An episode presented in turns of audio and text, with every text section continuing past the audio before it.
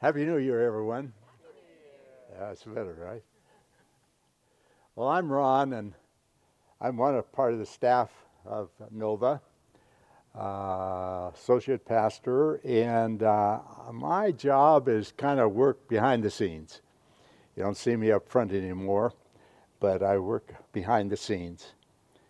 But today I have the opportunity to share from God's Word, and we're going to be looking at Joshua chapter 3 and so, if you have your Bibles or whatever you use to look at God's Word, uh, turn to chapter 3. You kind of know who's the old guy on the staff. You notice I got the heaviest coat on that I have. And uh, because when you get old, you get cold. And, and, it's, and you know, the young guys, when they come up here, they come up here and they preach in their shirt sleeves, and sometimes they even have shorts on and I'm shivering in the pew. But that's the way it is. I used to be like that too. And uh, but sometimes I used to laugh at the old men who wore cardigan sweaters all day. I don't laugh at them anymore. By the way, if you want the notes, they're on the church website, and you can find them there. Some years back, we were part of a Bible camp and uh, we used to send our kids there, and, and I'd always go when our kids would go. I'd be a director of the camp or dean or something, but involved in the camp. It was a Bible camp, and and at this camp there was one family that uh, ran the camp. Uh, this particular family was the sweetest couple, one of the sweetest of couples I've ever met, but they had eight children, five boys, three girls and they were all in the camp, uh, all at that age bracket where they were still at home. Well, after the camp, or after the day it was done, and you know, we kind of after dinner, uh, the family, the kids uh, from that camp would, or from that couple, would go out and they'd swim because we had a swimming pool at the camp. And I'd go out and watch them, and I got acquainted with the boys uh, quite well because they were you know, younger than I would, but I, I became acquainted with him quite well. And I noticed that one of the one of the sons, his name was Tuna. And I thought, that is the strangest names. And over the years, that's all I ever knew him by, is Tuna. And one time I asked him, I said, you know, I, that's the strangest name I've ever seen. Well, he said, that's not really my name. He said, my name is Al. And I said, Al, I would never, I've never known your name to be Al. It's always Tuna. How in the world did you get your name? And he said, Well, when I was younger, he says, uh, my family, we used to go out swimming and at the, at the camp. And he said, I'd go out on the diving board and I'd look at the water and I'd back off again because I was afraid. And oh, he says, I got harassed by my brothers. And he said, they'd keep collar, they'd, they'd holler out at to me, hey, hey, chicken of the sea, chicken of the sea. and he said, somehow out of chicken of the sea, it became tuna. and I became known as Tuna. Well, as we read Joshua chapter 3, and just about to read it, you're going to discover that the priests and the children of Israel were certainly not chickens of the sea, but they were people of incredible faith and boldness. So follow along as I read from Joshua chapter 3 uh, this morning, this wonderful passage. Let's begin with verse 1. Early in the morning, Joshua and all the Israelites set out from Shittim and went to the Jordan, where they camped before crossing over. After three days, the officers went through the camp, giving orders to the people. When you see the ark of the covenant of the Lord your God and the priests who are Levites carrying it, you are to move out from your positions and follow it. Then you will know which way to go, since you have never been this way before. Skip down to verse 5. Joshua told the people, Consecrate yourselves, for tomorrow the Lord will do amazing things among you. Joshua told the priests, Take up the ark of the covenant and pass on ahead of the people. So they took it up and went ahead of them. Go down to verse 13.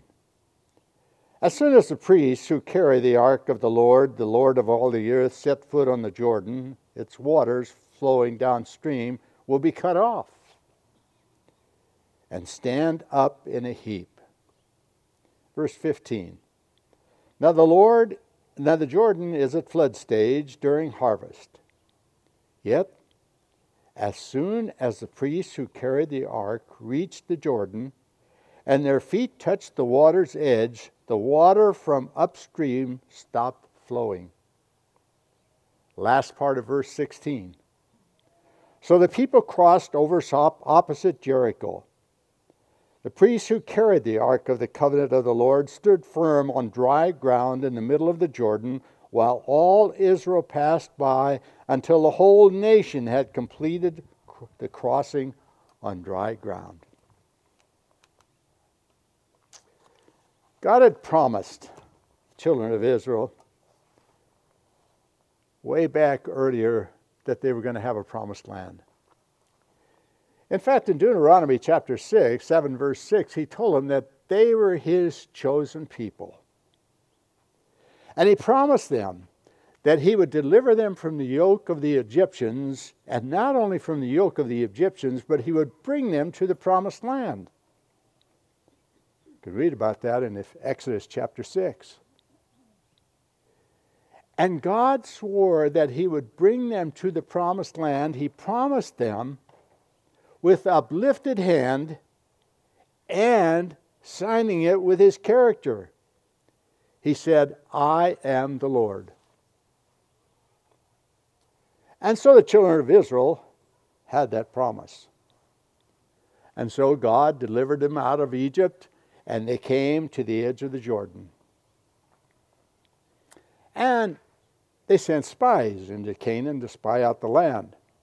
Ten spies came back said, ah, I can't do it. Two spies said, We can. And so the people believed the ten spies. And so as a result, they wandered in the wilderness for 40 years. Now, the second generation is at the same place the first generation was 40 years later. They're faced with the same obstacles the first generation uh, faced. The flooding Jordan, Bible tells us that it was flooding at that particular time. I looked up and what it was what would have been like in that day for flooding Jordan to take place at harvest time, and experts seemed to think that at that time it would be about 110 feet wide and 10 feet deep. That was the Jordan River. Another obstacle they faced was Jericho. Jericho is a walled city, very powerful city. It had two walls. The outer walls were the outer wall was six feet thick. The inner wall was 12 feet, thick. Both walls 30 feet high. And the archaeologists who have done some digs at, the, at where Jericho was, they uh, have determined that the city, as far as its circumference was concerned, was 1.24 miles. And there's a third obstacle that they faced there were giants in the land.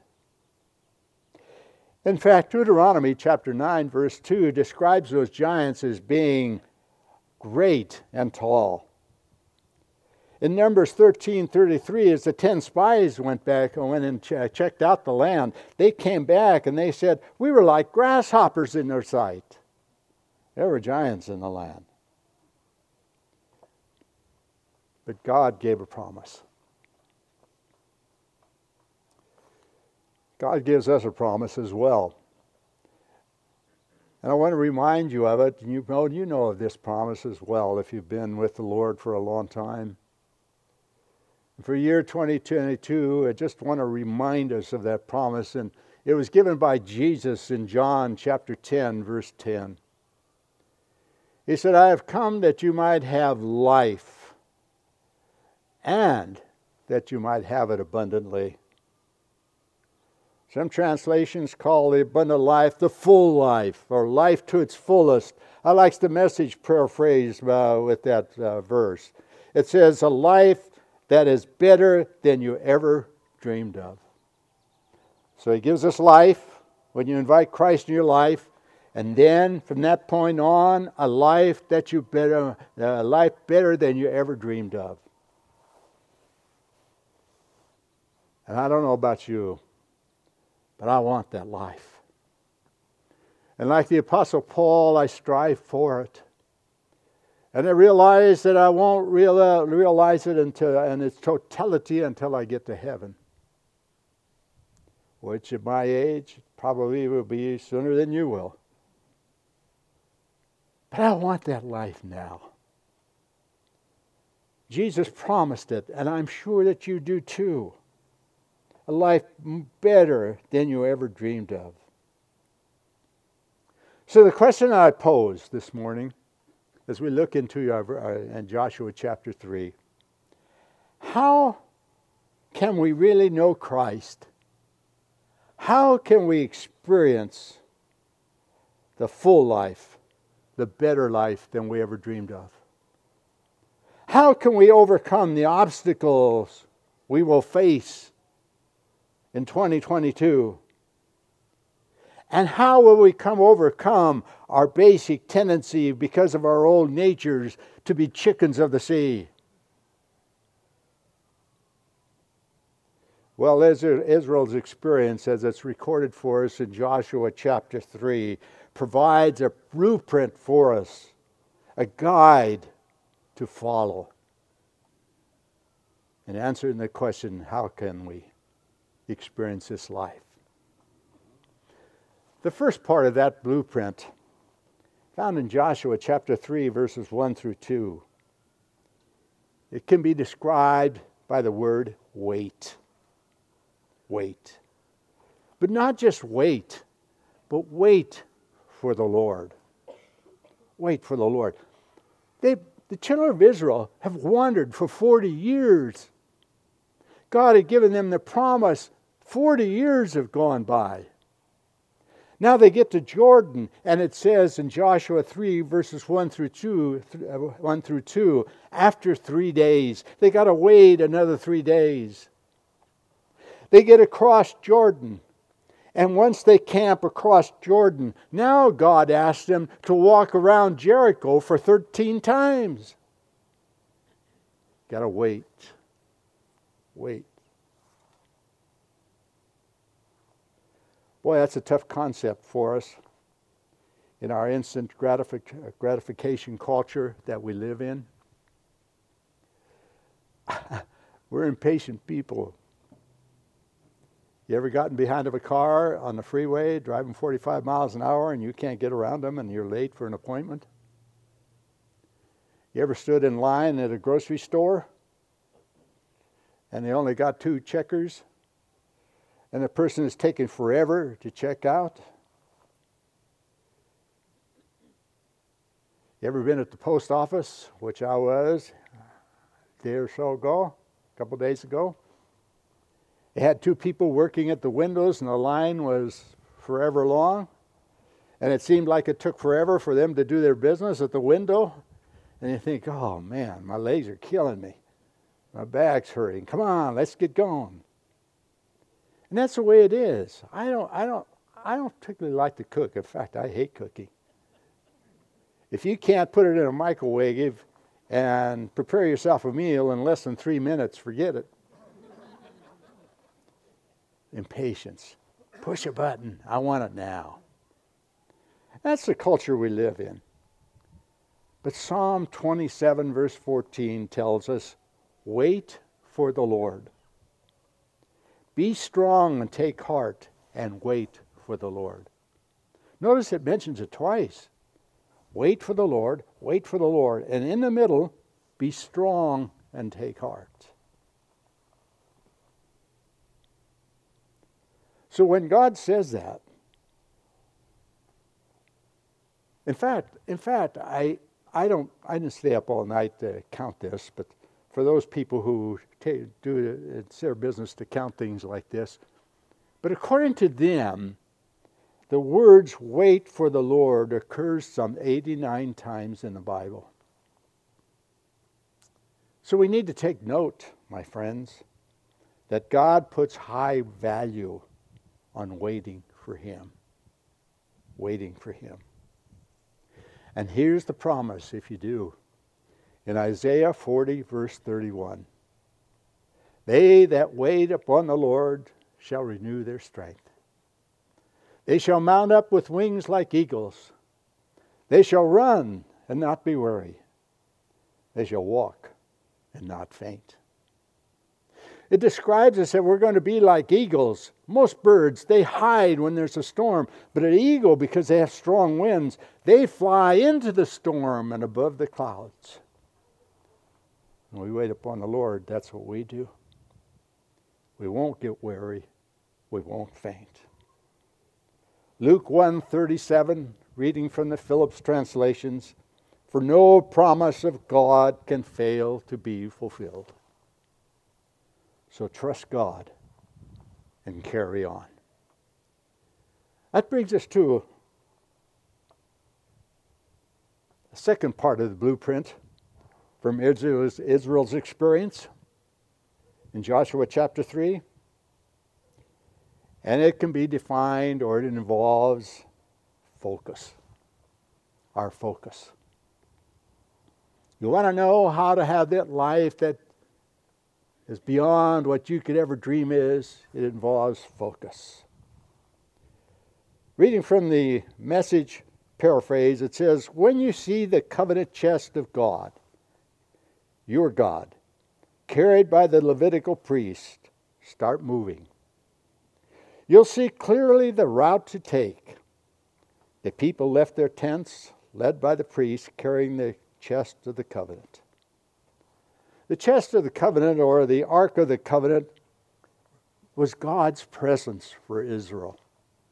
You know, God dwelt in the Shekinah glory. You couldn't even touch the ark. Only the high priest was able to do that once a year, and if he messed up, he died. It was a holy thing, but it was God's glory. But the important thing to notice here that it had to go before them. And so God, Joshua told the priest, pick up the ark, go out before Israel, and Israel, keep your eyes on the ark.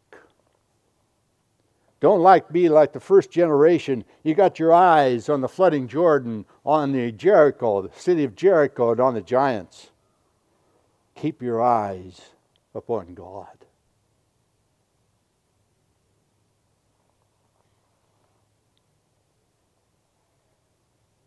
When you keep your eyes upon God, flooding Jericho, or flooding Jericho and Jericho or flooding Jordan and Jericho and giants are no problem. Hebrews 12, verse 2, commands, uh, commands us to fix our eyes on Jesus, the author and finisher of our faith. Run with endurance. That's hard to do because we're bombarded daily by uh, advertisements from all sides clamoring for our attention.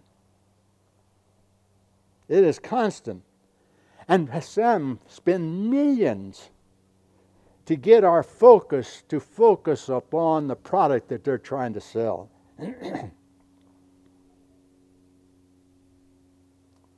I had to learn that the hard way. Some years back, things were not going well in a church that I was serving. I have served all over the United States as pastor, senior pastor. But things were not going well. There were empty pews. uh, the budget was down, and I was distressed and discouraged as a pastor. That's how my devotions devotions one one morning in my office, and I could hear, I could feel the voice of God speaking to me. And God was saying, Ron, why are you so why are you so unhappy? I said, Are you kidding me, Lord? I'm working hard, and you notice those empty pews out there? People have left the church for various reasons.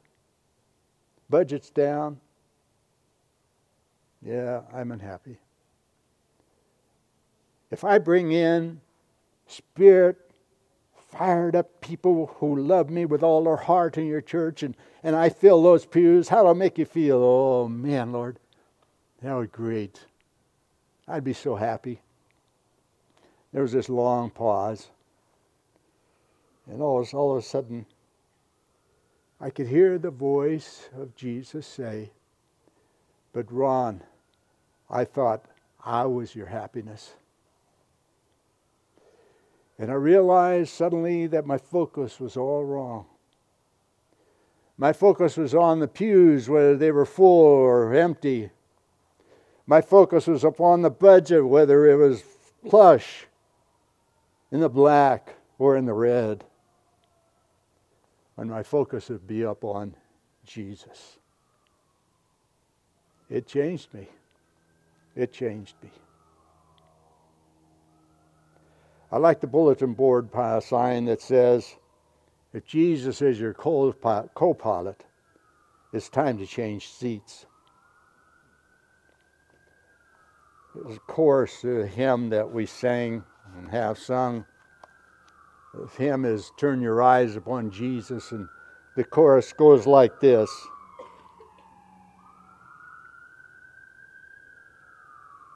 For those of you who are watching, we have a sovereign. The chorus of the hymn, Turn Your Eyes Upon Jesus, goes like this Turn your eyes upon Jesus, look full in his wonderful face, and the things of earth will grow strangely dim in the light of his glory and grace.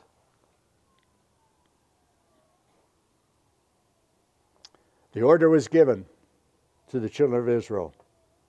When you see the covenant chest of God, you'll see clearly the route to take because God is leading you.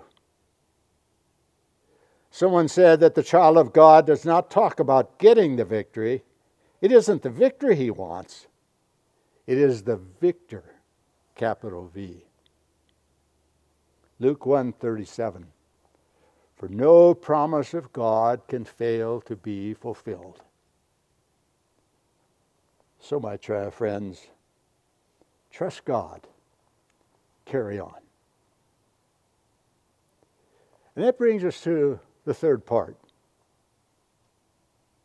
of the blueprint to the life beyond what we ever dreamed of. It's a blueprint that was Israel's too. And we discover from Israel's experience. it involves the word personal lifestyle. Lifestyle. Chapter 3, verse 5. Joshua said to the people, Consecrate yourselves, for tomorrow the Lord will do amazing things among you consecrate. The word means to purify, to clean, your, clean up your act morally, make spiritual preparation, be a set apart one for God in our world. Tony Evans, in his Bible commentary, says most people wouldn't dream of walking into the presence of the President of the United States without first taking a shower and dressing appropriately. Though a human leader is a sinner just like the rest of us. How much more then would we prepare, should we prepare ourselves spiritually if we want to encounter the divine presence of God? Joshua told Israel to clean up and prepare because God was about to blow their minds.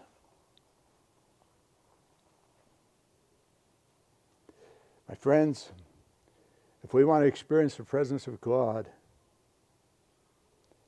if we want to have that dream, that life that's greater than we ever dreamed of, consecration is essential. Oh, you have life. But if you want to experience the presence of God, consecration is essential. You have to be a set apart one for God in our culture. Philippians 2:12 says, "Be careful to put into action God's saving work in your lives, obeying God with deep reverence and fear." 1, 10, 1 Corinthians 10:31, "Whatever you do, do all to the glory of God." Don't follow your heart as culture tells you to do. But do as Proverbs chapter 4, verse 23 says, above all else, guard your heart, for it is the wellspring of life. It's a lifestyle of hope, peace, joy, love, about which my fellow colleagues at Nova preached about in December. It's a hope and a peace and a joy and a love. Even when you're facing Jordan Rivers and Jerichos and giants in your life. Concentrate on being completely devoted to Christ in your hearts. 1 Peter 3 15. No promise of God can fail to be fulfilled. Trust God. Carry on. And that brings us to the fourth part of the blueprint from Israel's experience that we learn in Joshua chapter 3. And that involves trust. Trust. That defines that part of the blueprint. In chapter 3, verse 8, tell the priests who carry the Ark of the Covenant when you reach the edge of the Jordan's waters, go and stand in the river. Chapter 3, verse 15 Now the Jordan is at flood stage. Yet as soon as the priest's feet touched the water's edge, the waters upstream stopped flowing. Verse 17 The priests who carried the Ark of Covenant of the Lord stood firm on dry ground in the middle of the Jordan while all Israel passed by. I've been around a long time. I've been a pastor for, oh, I don't know, I guess 55 years, something like that. I've read this passage many times, many times. and I'm always fascinated and challenged by the faith of those priests. Understand, people, the Ark of the Covenant was a heavy piece of furniture and it had rings on the side of it. And so the, the priest would put a long pole through those rings on each side of the Ark of the Covenant. They'd hoist it up on their shoulders and carried it. Now, they are told to step into the flooding Jordan. That's counter science. That's counterintelligence. It makes no sense. Because from a natural point of view, when you're carrying this heavy ark and you step into the flooding Jordan, you're going to die. All they had was the promise of God. That's all. They pick up the Ark of the Covenant and they step into the Jordan. How'd you like the priests be the priests, the two priests in the front of that ark carrying it and step into the Jordan? And lo and behold, because of their faith, because of their trust in God's promise, the waters parted just like God said it would part. And it piled up. And then the priests, the other miracle is instant dry ground. And they step down and they stand in the middle of the Jordan. The water piled up high, very high, or on the side. and all Israel passes by. And notice the faith of Israel. Probably over 2 million people at that time. All their animals, all their people, all the kiddies passing by on dry ground, this huge wall of water. But keep your eye on the tabernacle. Keep your eye on God. Just some time ago, I was called actually by my office administrator to go visit her nephew who had been arrested for murder of a child two years old. I found out her nephew was 18 years old. And I said, Yes, but you got to get your friends together and call out to the church to pray. Well, I do. He was in the local jail. So I went to the jail. They put me in a little room. All I had was a telephone and two chairs in there. And finally, they shoved in the prisoner. And he looked terrible. He had a long beard, his eye, his hair was long and kind of matted. And they put him in there, and he stood absolutely icy eyes and didn't move a muscle. It didn't even seem like he was breathing. And he just stood there. And as he stood there, I told him why I was there. And nothing. I mean, serious. This guy looked horrible, scary. And I thought, Lord, what am I going to do? the Lord reminded me of Hebrews chapter 4, verse 12, where it says, The Word of God is powerful. And it's able to turn a person inside out and expose them for what they really are. And I said, Okay, Lord, I believe your word. I know it's truth. I built my life on the truths of this word. So I pulled my little Gideon Bible out which was the only thing that they allowed me to take. They took my belt and everything. The only thing they allowed me to take in my little Gideon Bible. And I opened it to the Gospel of John, and I began reading. And I read, and I read, and I read, and it seemed like an eternity. But I read. He just stood there, didn't twitch. And finally, he relaxed a little bit. He looked down, he sat down at the other chair. I looked up, and tears were streaming down his face. And I continued reading a little bit, and finally I told him, I said, You know, God loves you. And I'm not here to judge you, but God loves you. And I told I presented to him the plan of salvation as God presented it. And I asked him whether he would like to invite Christ in his life, and he said yes, and he did.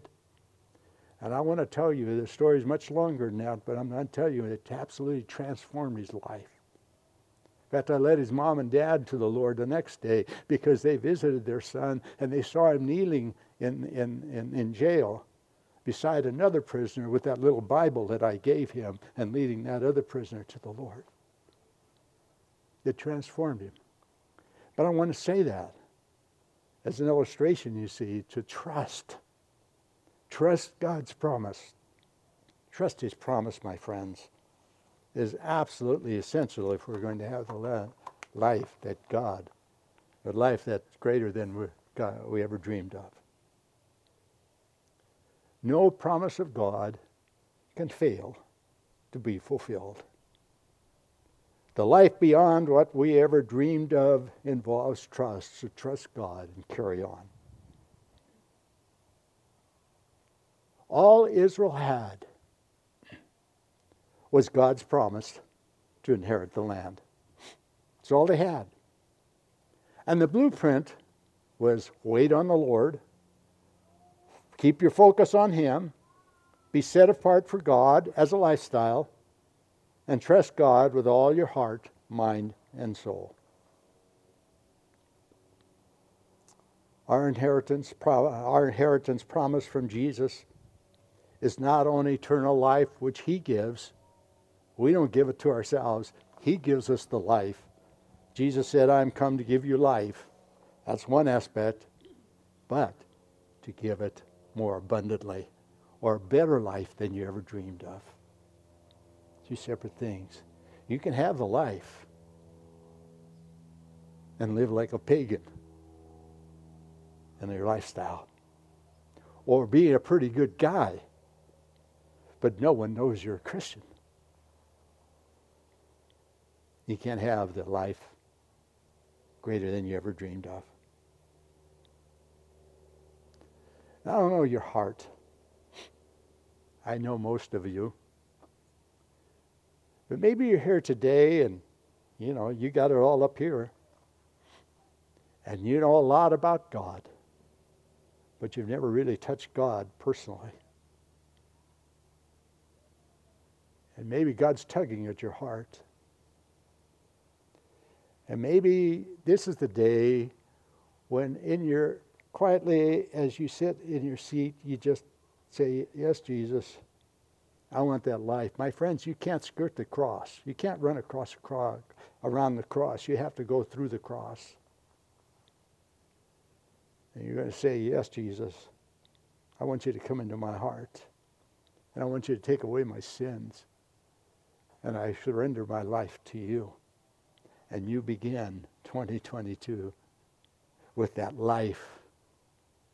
And then begin the adventure of the life beyond what you dreamed of.